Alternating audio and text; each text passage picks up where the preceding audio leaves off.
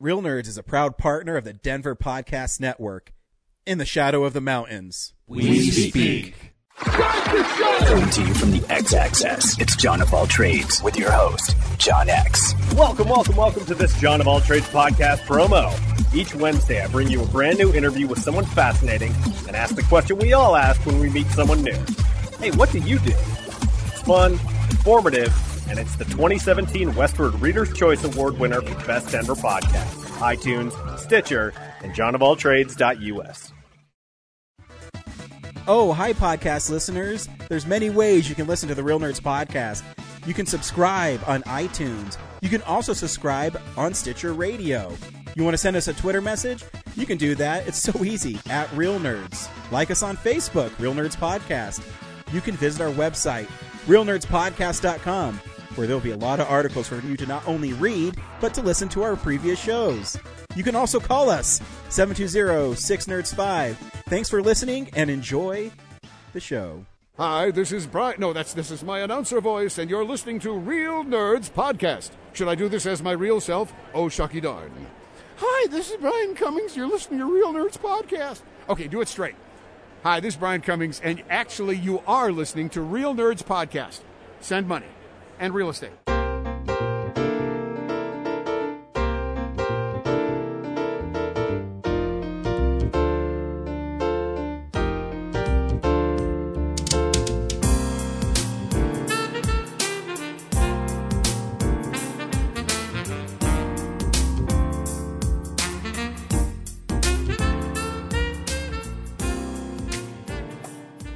Welcome to another Real Nerds Podcast interview from Denver Pop Culture Con 2019. Hope you enjoy. Welcome to Real Nerds Podcast live from Denver Pop Culture Con 2019. I'm joined by a uh, fairly loony guy named Keith Tucker. Fairly loony. Keith, tell me what you do.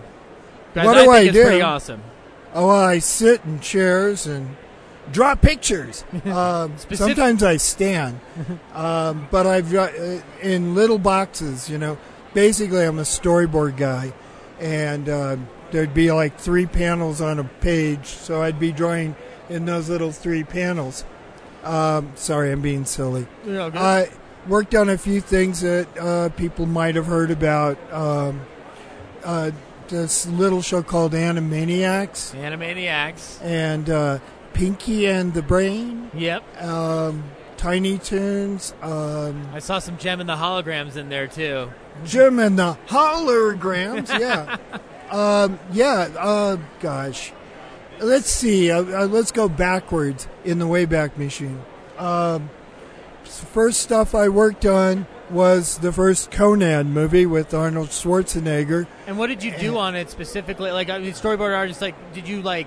Well, actually, I wasn't a board artist at that time. Okay, so I was an effects animator. really. doing old school 2D pencil hand and ink hand drawn uh, animated effects like the uh, demon sequence in the first Conan movie Yeah.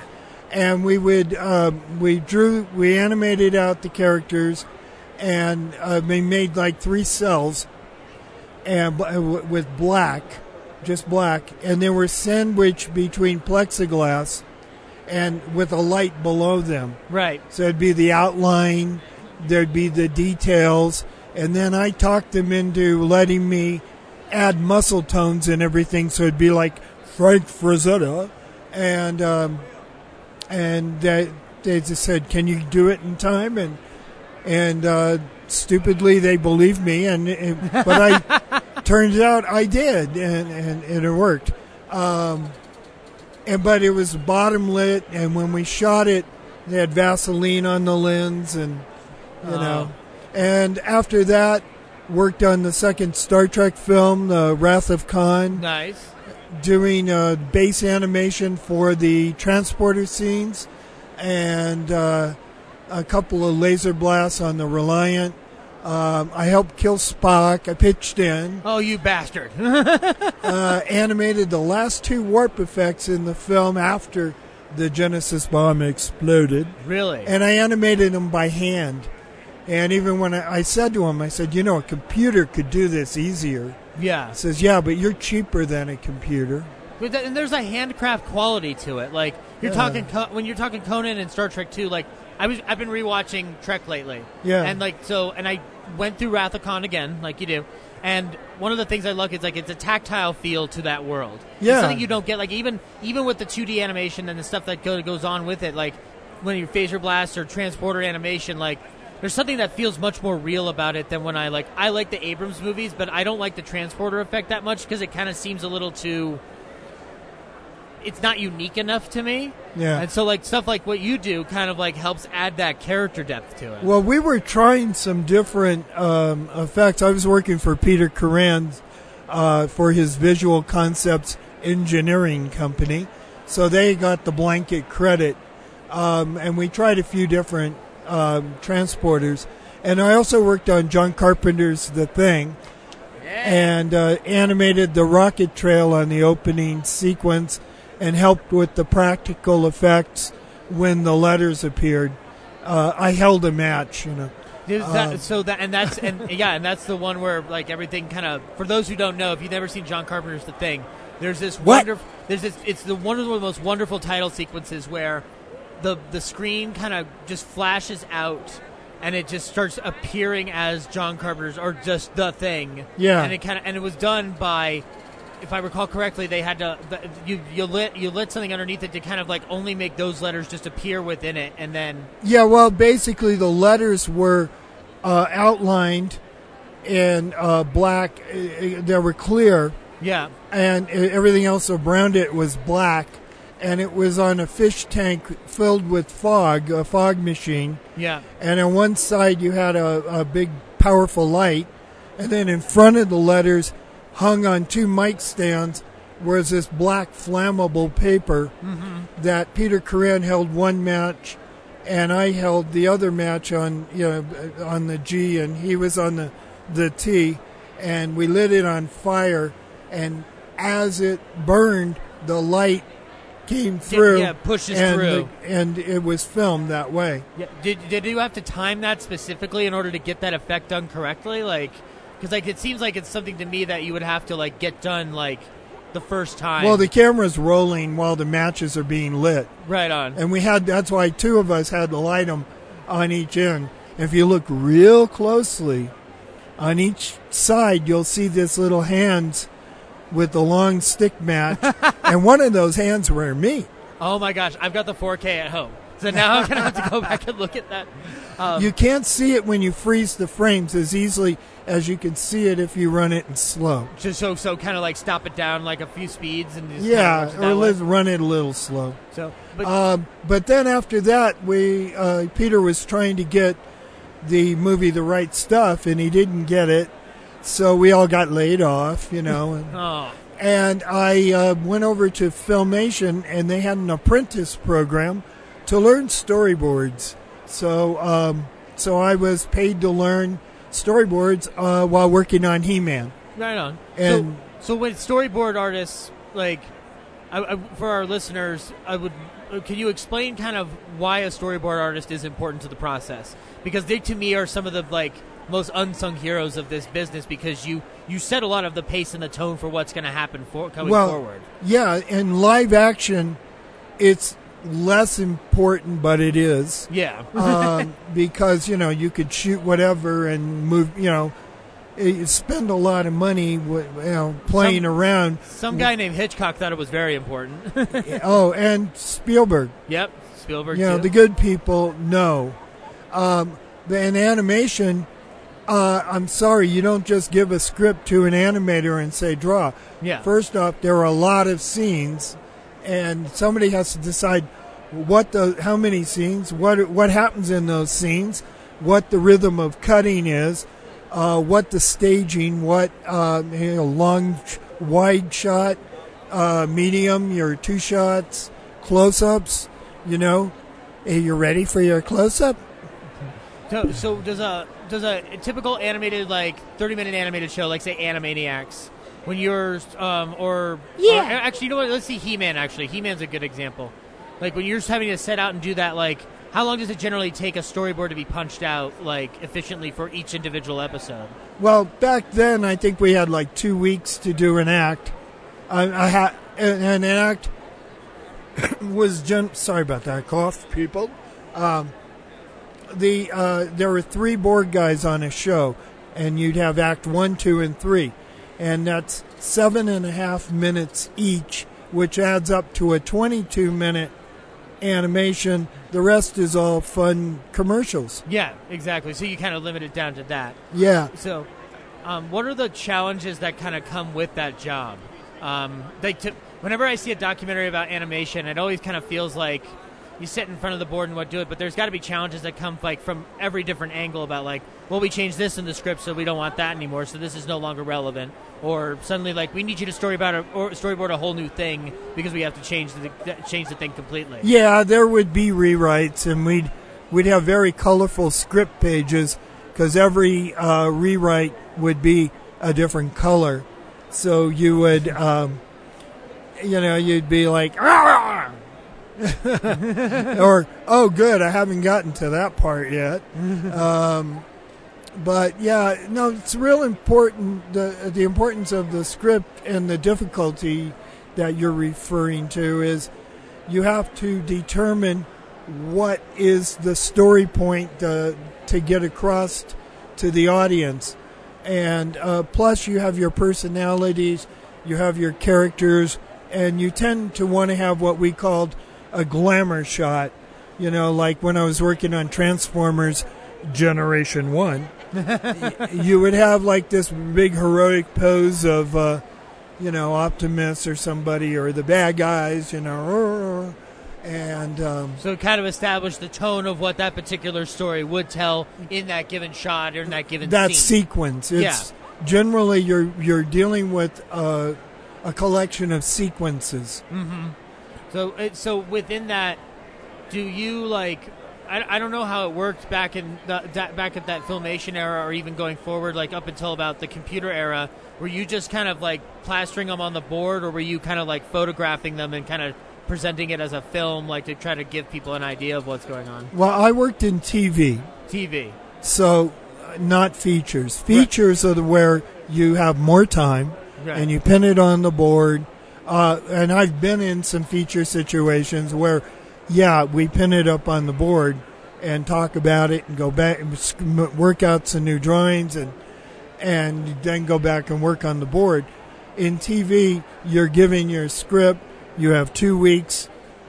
Bring, you know, uh, So, so, so it's a lot more high paced and a little bit more like fast Yeah. going. Yeah. Um, what are the what's the most challenging like in in your storied career? What is the most challenging aspect? Like, like was there a moment where like somebody kind of like you know gave you something to do that was like not like within the realm of possibility, or just just in general like what was like the more ch- difficult aspect of the job?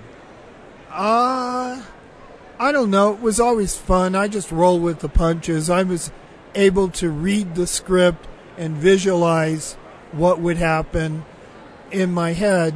Uh, a lot of times I was given leeway to do whatever I wanted. Uh, case in example, I did the uh, drew the storyboards for the second season of GI Joe, and three of us that were on the crew were asked to come up with titles, and we were left to our own devices. And when all was said and done, they went with mine, and I was like, "Woohoo!"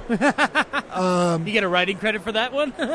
No, no, it's it's storyboard. yeah, no, it's just yeah, just and, and I it was set to the music, so I'm listening to the music and planning out each sequence and writing how many letter how many words add up before I cut to the next one nice. sequence, and eventually, you know, great American, you know, Flint yells, "Yo, Joe!" and he points, and then you cut and you you you break it up based on what scenes you want to have represented.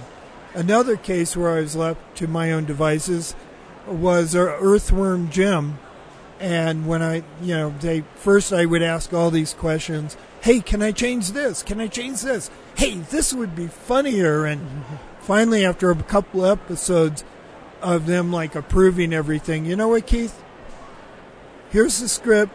It's all yours. You don't have to ask us to change anything. We trust and like what you're doing. So have fun.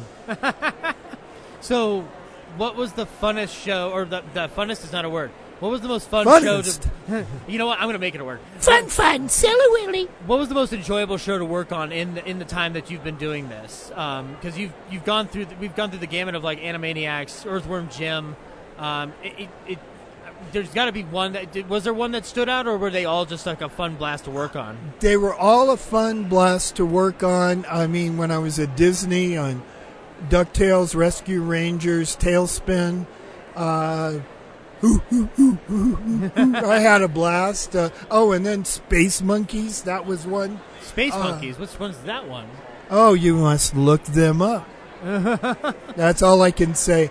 Um, the guy who was on Babylon 5 that played Garibaldi was the lead actor. He's no longer with us, but he was the lead voice uh, a character in Space Monkeys, and Huh.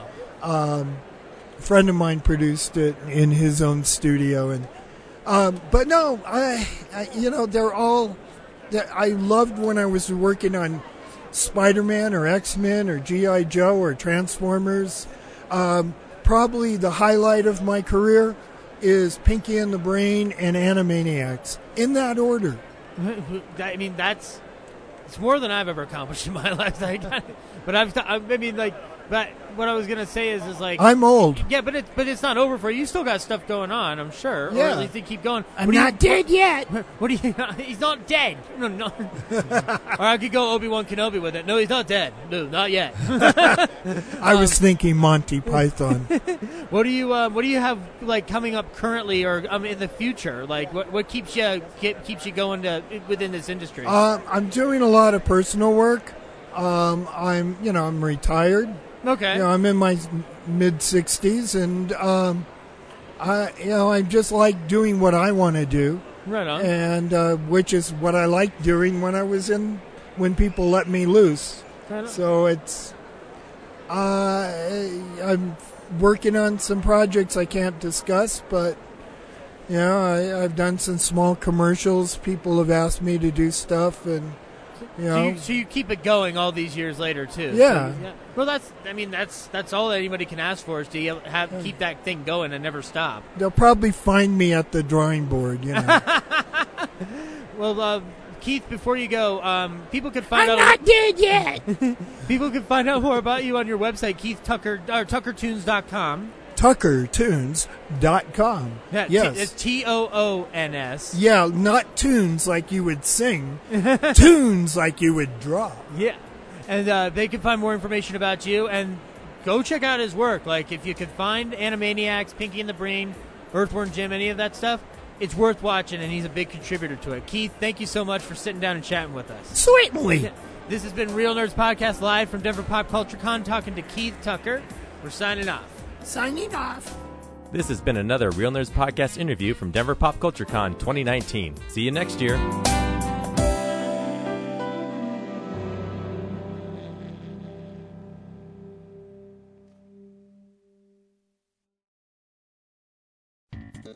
Thank you for listening to this episode of Real Nerds Podcast.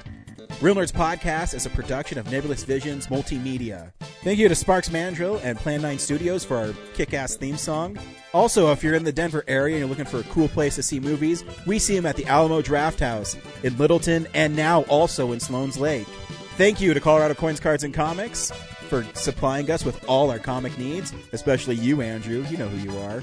And a big shout out to James's mom. I'm giving you an electronic hug that you can feel through the airwaves. Thanks for listening and have a nice day.